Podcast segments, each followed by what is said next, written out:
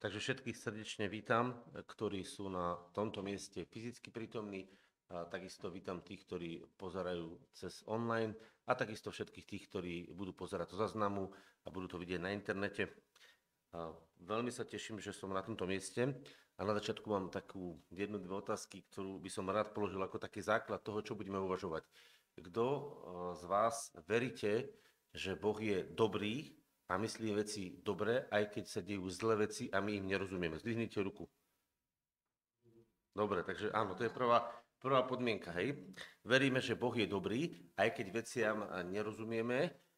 A, a druhá, taká osobnejšia otázka je, kto veríte, že Boh to s ním osobne myslí dobre a že má dobré myšlienky o ňom. Hej? Tak tu už neboli úplne všetky ruky ale verím, že väčšina bola. A to je presne ten, to je presne ten eh, moment, ktorým aj je dobre začať, pretože my vlastne eh, počúvame a máme dôkazy, počúvame a máme dôkaz, že Boh je dobrý. Pretože úprimne povedané, keď sa pozrieme na obeď pána Ježiša na kríži, ktorá je historickým faktom, to sa nedá poprieť, hej? Akorát niektorí neveria, čo, čo pán Ježiš bol a kto bol. Ale to, že pán Ježiš zomrel, to je historický fakt, ktorý je potvrdený a dokázaný. A to je aj správa, ktorá sa zvestuje, rozpráva sa o nej. A v tejto správe je vidno jedna vec, že Boh nenávidí hriech a chce sa s hriechom vysporiadať. Že Boh nenávidí chorobu, že Boh nenávidí zlo a chce sa so zlom vysporiadať v akejkoľvek forme. A Boh to chcel, nie ľudia. Boh to chcel. A aj to urobil. Čiže to, čo Boh chce, tak to aj urobí.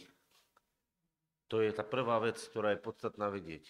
Tá druhá s tým spojená vec je, či to my osobne príjmeme. A to už neurobi každý. Tá prvá správa je všeobecná. To je totiž to, čo Boh urobil. To je to, čo Boh pre nás daroval. A tá druhá vec je, či to ty vierou príjmeš. A presne tak to bolo aj s tými rukami. To všeobecnú správu všetky ruky hore. Ale nie všetky ruky hore už sú vtedy, keď to má človek prijať osobne. Prečo je to tak? Čo myslíte, prečo je to tak? Pretože nie každý...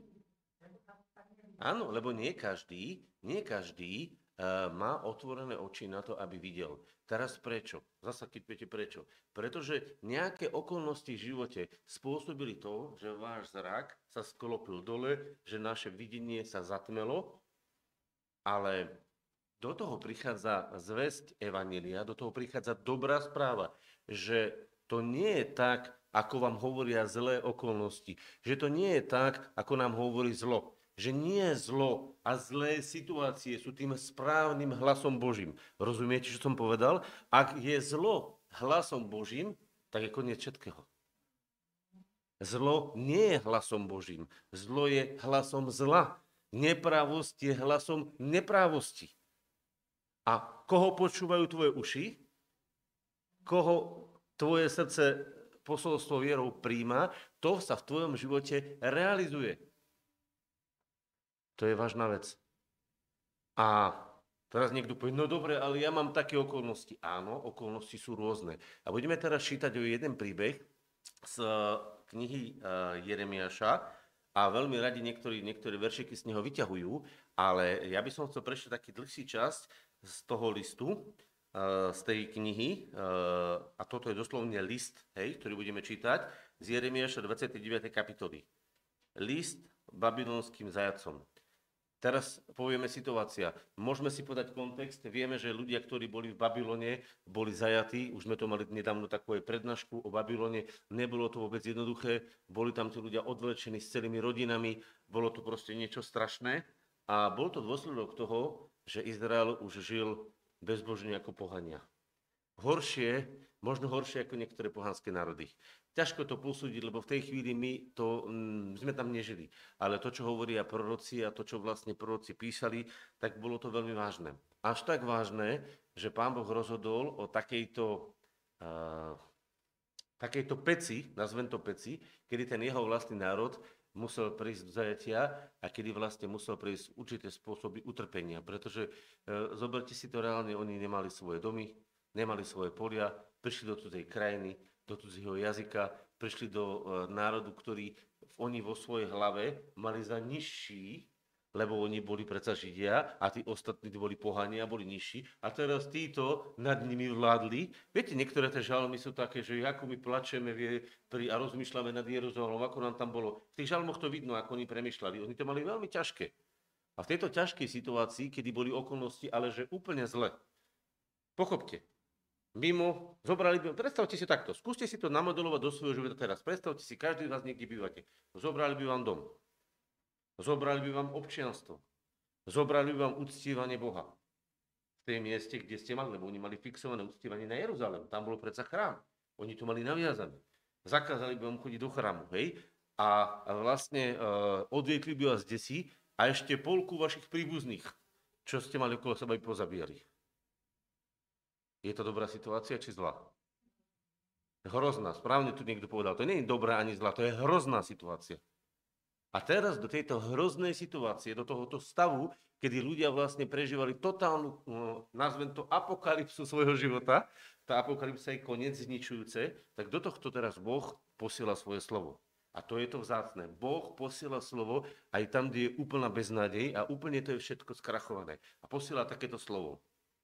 Toto sú slova listu, ktorý poslal prorok Jeremiáš z Jeruzalema k ostatku starších Vidíme to tu, áno. Ostatku starších, presťahovaných ku kňazom a prorokom. Predstavte si tých kňazov a prorokov, ako boli v stave. Mimo chrámu, mimo svojho životného poslania, bez rodín, zničení. Rozumiete, to bolo úplne katastrofa pre nich. Čo môže byť horšie ako pre kňaza chrámu, ktorému zo, zoberú chrám, zlikvidujú a vyhodia ho z chrámu preč a odvedú ho medzi nejakých čarodeníkov a okultistov. Lebo tak babylonský král bol taký. On mal tam vešcov, mágov, okultistov, planetárov, to, čo oni mali v zákone zakázaní. A tam ich doniesli. Čo môže byť pre nich horšie? To, to bola čistá apokalypsa pre nich, hej? A teraz, ku všetkému, eh, a teraz, kňazom a prorokom, a teraz počúvate, a ku všetkému ľudu, čiže boli kňazi, proroci a všetok ľud, ktorých presťahoval Nabuchodonozor z Jeruzalema do Babylona. Keď bol vyšiel kráľ jeho, uh, Jekoniáš i kráľovna i komorníci, kniežata Júdu z Jeruzalemia, ako aj tesári, kováči z Jeruzalema. Po e- Eleásovi, synovi Šafánovom a Gemariášovi, synovi Chilkiášovom, ktorých poslal Cedekia, žudský kráľ k Nabuchodonozorovi, babylonskému kráľovi do Babylona povediac. Hej, to bolo taký popis, cez koho to išlo ten list, ako to bolo. A teraz hovorí, takto hovorí Jehovách zástupov, Boh Izraelov, všetkým presťahovaným, ktorých som presťahoval z, z Jeruzalema do Babylona. To znamená, Boh nad tým zlým, ktoré sa stalo, držal ruku. On hovorí, ja som ich presťahoval. Rozumiete? To je vážna vec.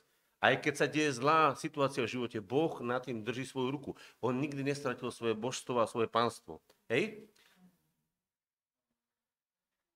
Ktorých som presťahoval z Jeruzalema do Babylona.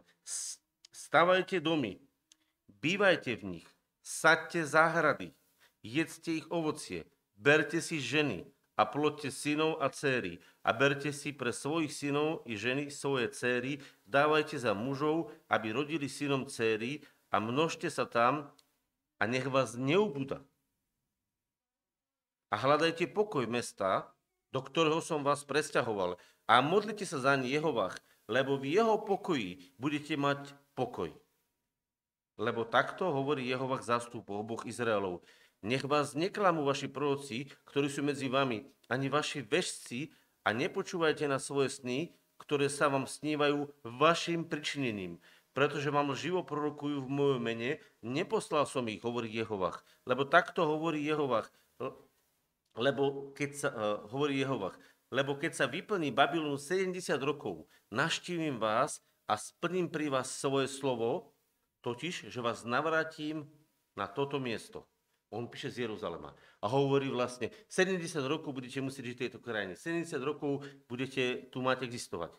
Lebo ja poznám myšlienky, ktoré myslím o vás, hovorí Jehovach. Myšlienky pokoja, nie zlého. Aby som vám dal šťastnú budúcnosť a vaše očakávanie. Iný preklad hovorí, lebo ja poznám úmysly, ktoré mám s vami. znie výrok Jehovách, úmysly smerujúce k blahu a nie k nešťastiu, dať vám budúcnosť a nádej. Budete ma vzývať a pôjdete a budete sa mi modliť a vypočujem vás, vyslyším vás a budete ma hľadať a nájdete ma, keď sa po mne budete dopytovať celým svojim srdcom. A dám sa vám nájsť, hovorí Jehovách, a dovediem vás naspäť, vašich zajatých, a zhromaždím vás do všetkých národov, zo všetkých miest, kam som vás zahnal, hovorí Jehovách. A navrátim vás na miesto, odkiaľ som vás odsťahoval. Lebo hovoríte a tak ďalej. Teraz si môžeme položiť otázku, ktorú sme na začiatku si povedali. Je Boh dobrý aj v situáciách, ktorých nerozumieme? Veď oni mali úplne nepochopiteľnú situáciu a už mali teda z toho, eh, z toho nejakým spôsobom eh, vnútorný problém, preto Boh na nich odpovedá. Ale ďalšia vec, ktorá tam je skrytá, je, že tak ako oni začali, tak ako oni začali eh, upadať, tak vlastne pre nich prichádzala situácia. My sme Židia, a my vlastne ako Židia tu máme koniec, poďme radšej ešte niečo urobme niekde. Rozumiete, že tie myšlienky boli kým všelijaké. A na to im Boh odpoveda, hovorí takúto vec. Počúvajte, ja viem, čo robím. Ja, vy ste toto cesto museli prejsť, pretože e, vaši spolubývajúci, vaši kňazi, vaše životy, ktoré sa diali predtým, lebo to bol výsledok, čo sa nestalo. To, čo sa im udialo, bol výsledok ich života bezbožného. A hovorí, vy touto pecou musíte prejsť, pretože niekto pred vami a okolo vás, a to nebolo mesiace, to boli roky, bol totálny neposlušný robo zle. A toto, čo sa deje teraz, je výsledok toho zlého. A teraz v tomto zlom oni vlastne už strácali nádej a Boh im hovorí, Ne, nepozerajte sa na to tak. Každá generácia, každý človek, ktorý je na ktoromkoľvek mieste, či je to v Jeruzaleme, alebo je to v Babylone, alebo kdekoľvek sa nachádza a hľadá mňa úprimne, má odo mňa zaslúbené požehnanie. A do čoho mali to požehnanie? Povedal, kupujte domy, robte manželstva, starajte sa, žite a modlite sa ku mne. Čiže žite poctivý svoj ľudský morálny život, normálny rodinný život, e, materiálny život a do toho máte otvorené srdce ku mne. A ja v svoj čas to všetko otočím na vaše dobré. Cítite to posolstvo, čo tam oni mali? On im vlastne toto povedal Boh a hovorí, a to je krásny verš, ktorý my často citujeme, ale ho nevieme dobre, dobre vidieť, ten verš hovorí, že lebo ja poznám myšlienky, ktoré myslím o vás, hovorí Jehovach. Ja poznám to, čo myslím o vás. Čo myslel o nich? Čo myslel o nich? Jedzte, pite, kupujte, žite. Inými slovami, majte vysporiadaný svoj zemský život. Žite ako spravodliví ľudia na zemi. Aj keď ste v okolnom národe, ktorý je plný prevrátenosti, reptania, klamstva, čarodenictva, vy buďte ako svetlo. Vy buďte ako ten spravodlivý národ, ktorý vedia, že Boh ich nezavrhol že ich miluje, aj keď ich prevádza ťažkou situáciou pre hriech druhých ľudí. A niekedy aj pre nich samých. Lebo ani oni, tí, čo tam boli, neboli úplne bez viny. Takže situácia bola zlá, pretože ľudia okolo nich boli zlí, ale aj oni sami boli v niektorých veciach takých, ktorí zlyhali. A Boh hovorí, že má myšlienky, ktoré sú krásne. A teraz hovorí ďalej. Lebo ja poznám myšlienky, ktoré myslím o vás. Ako keby Boh povedal, ja rozumiem tomu, čo robím.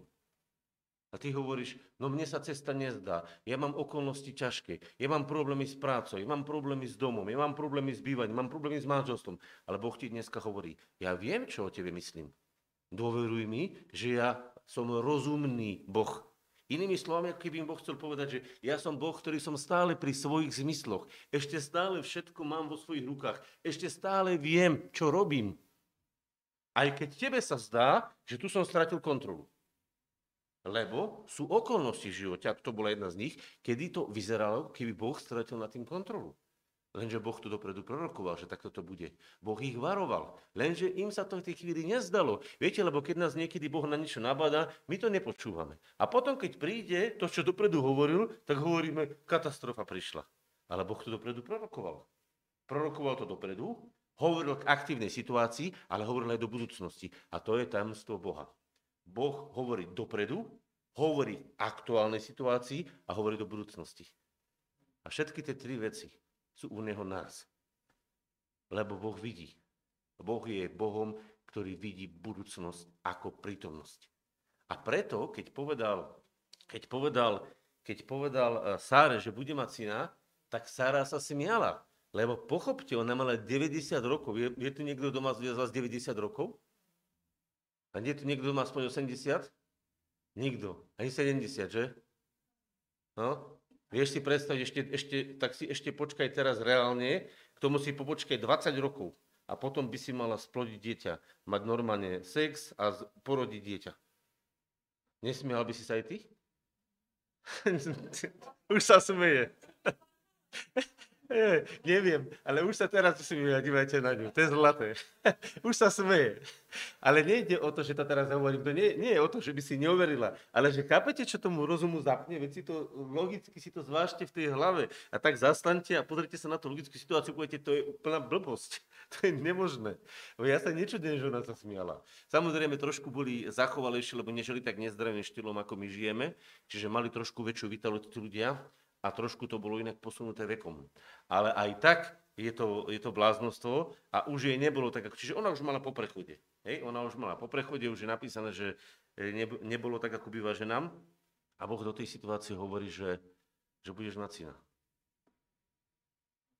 A to je vlastne tá situácia, kedy Boh vidí veci, ktoré nám už sa zdajú nemožné. Im sa tá situácia zdala nemožná. To je nevyriešiteľná situácia. Ale Boh hovorí, pre mňa je už vyriešená. Ja už viem, čo bude. A hovorí, kľudne si postavte domy, kľudne si nasadte polia, kľudne sa vydávajte, žente, žite život spravodlivý, lebo, prosím pekne, 70 rokov je celá generácia.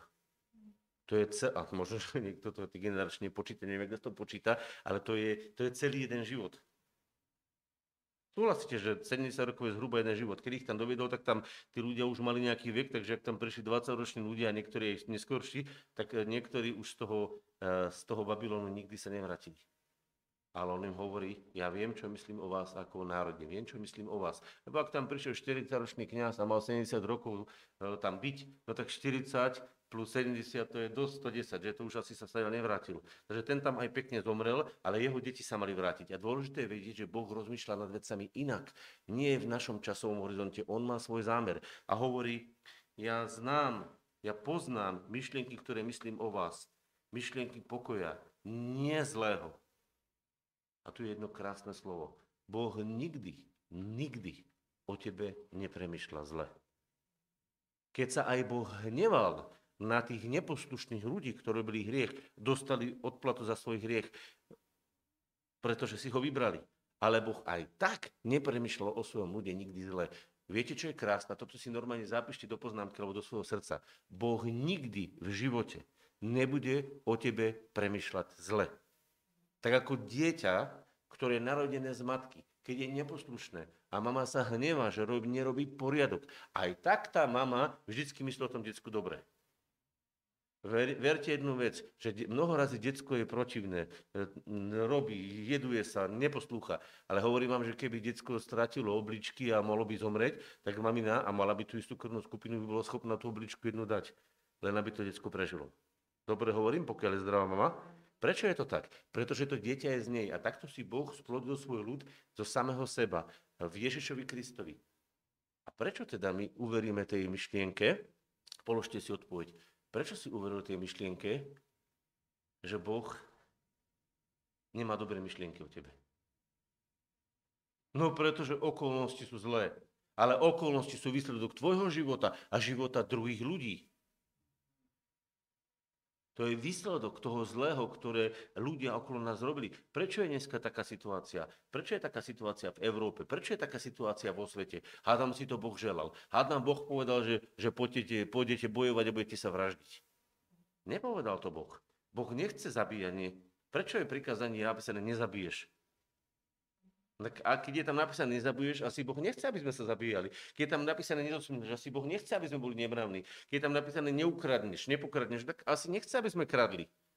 Tak asi jeho nastavenie je kontinuálne, jasné. Ale to, čo sa deje, je výsledok toho bezbožného života, ktorý sa okolo nás deje.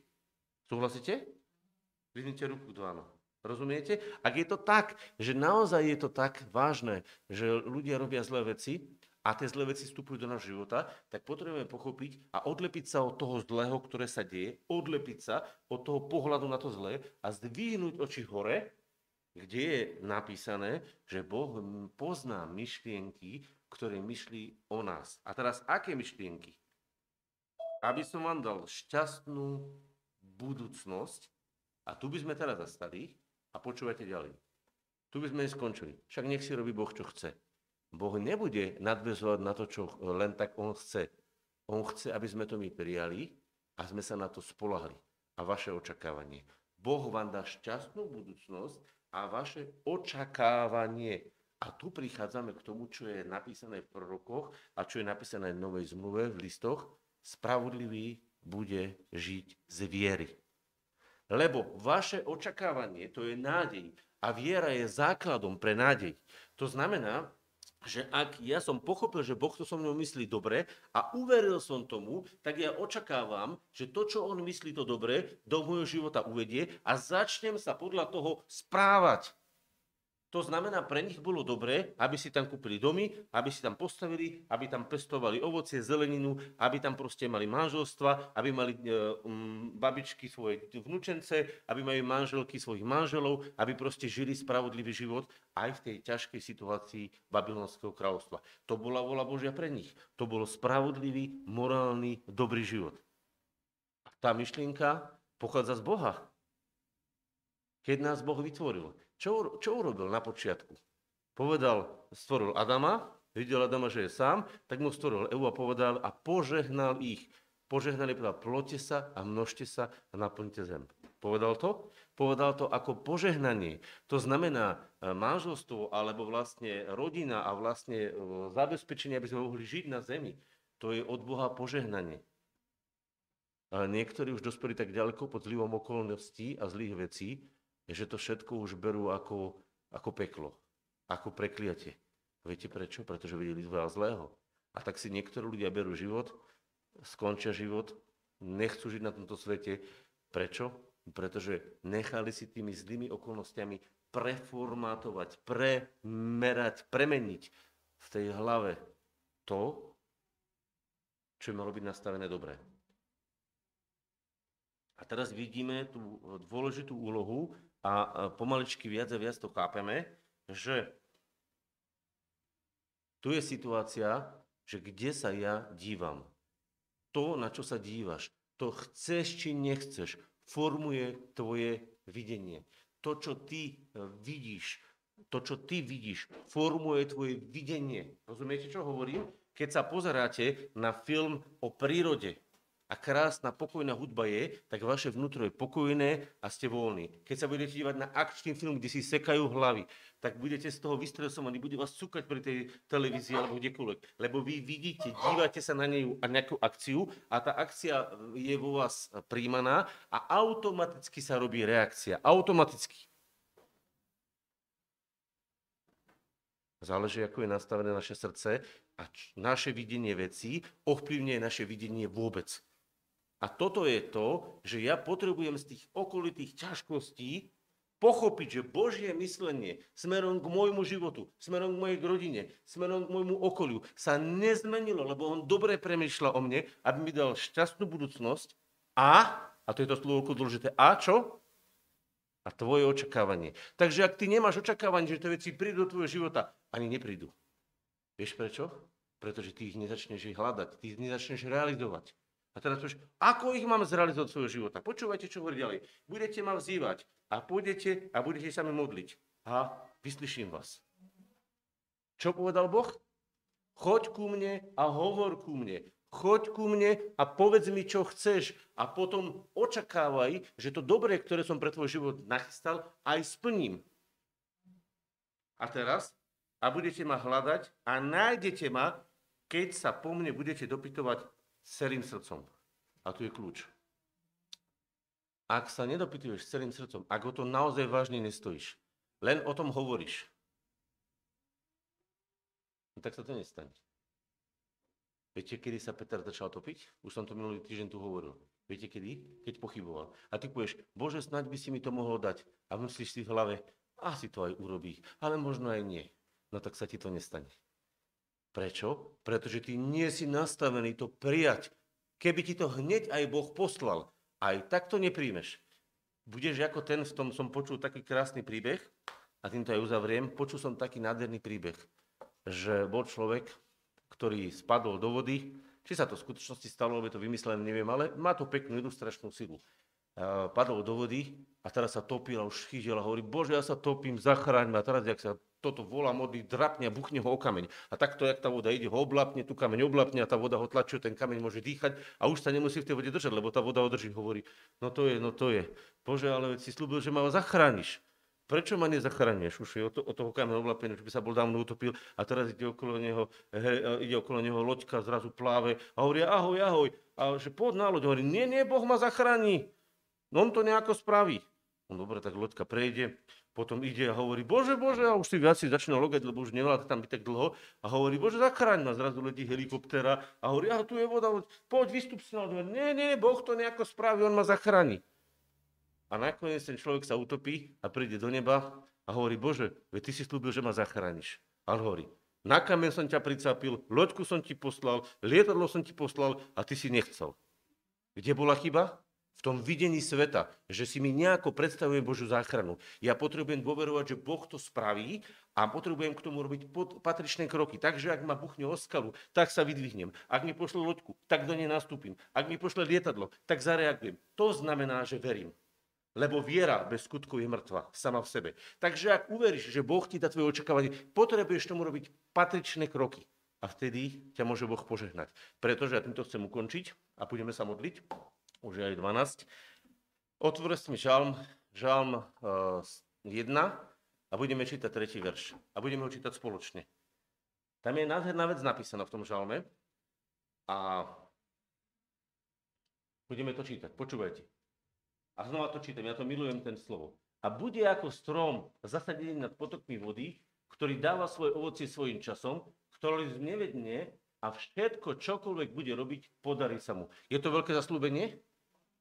Je to veľké zaslúbenie, že, že sa mu podarí, že bude požehnaný? Je to veľké zaslúbenie? Viete, kto to zaslúbenie v plnosti naplnil? Ježiš Kristus. Viete, kto je hlava a kto je telo?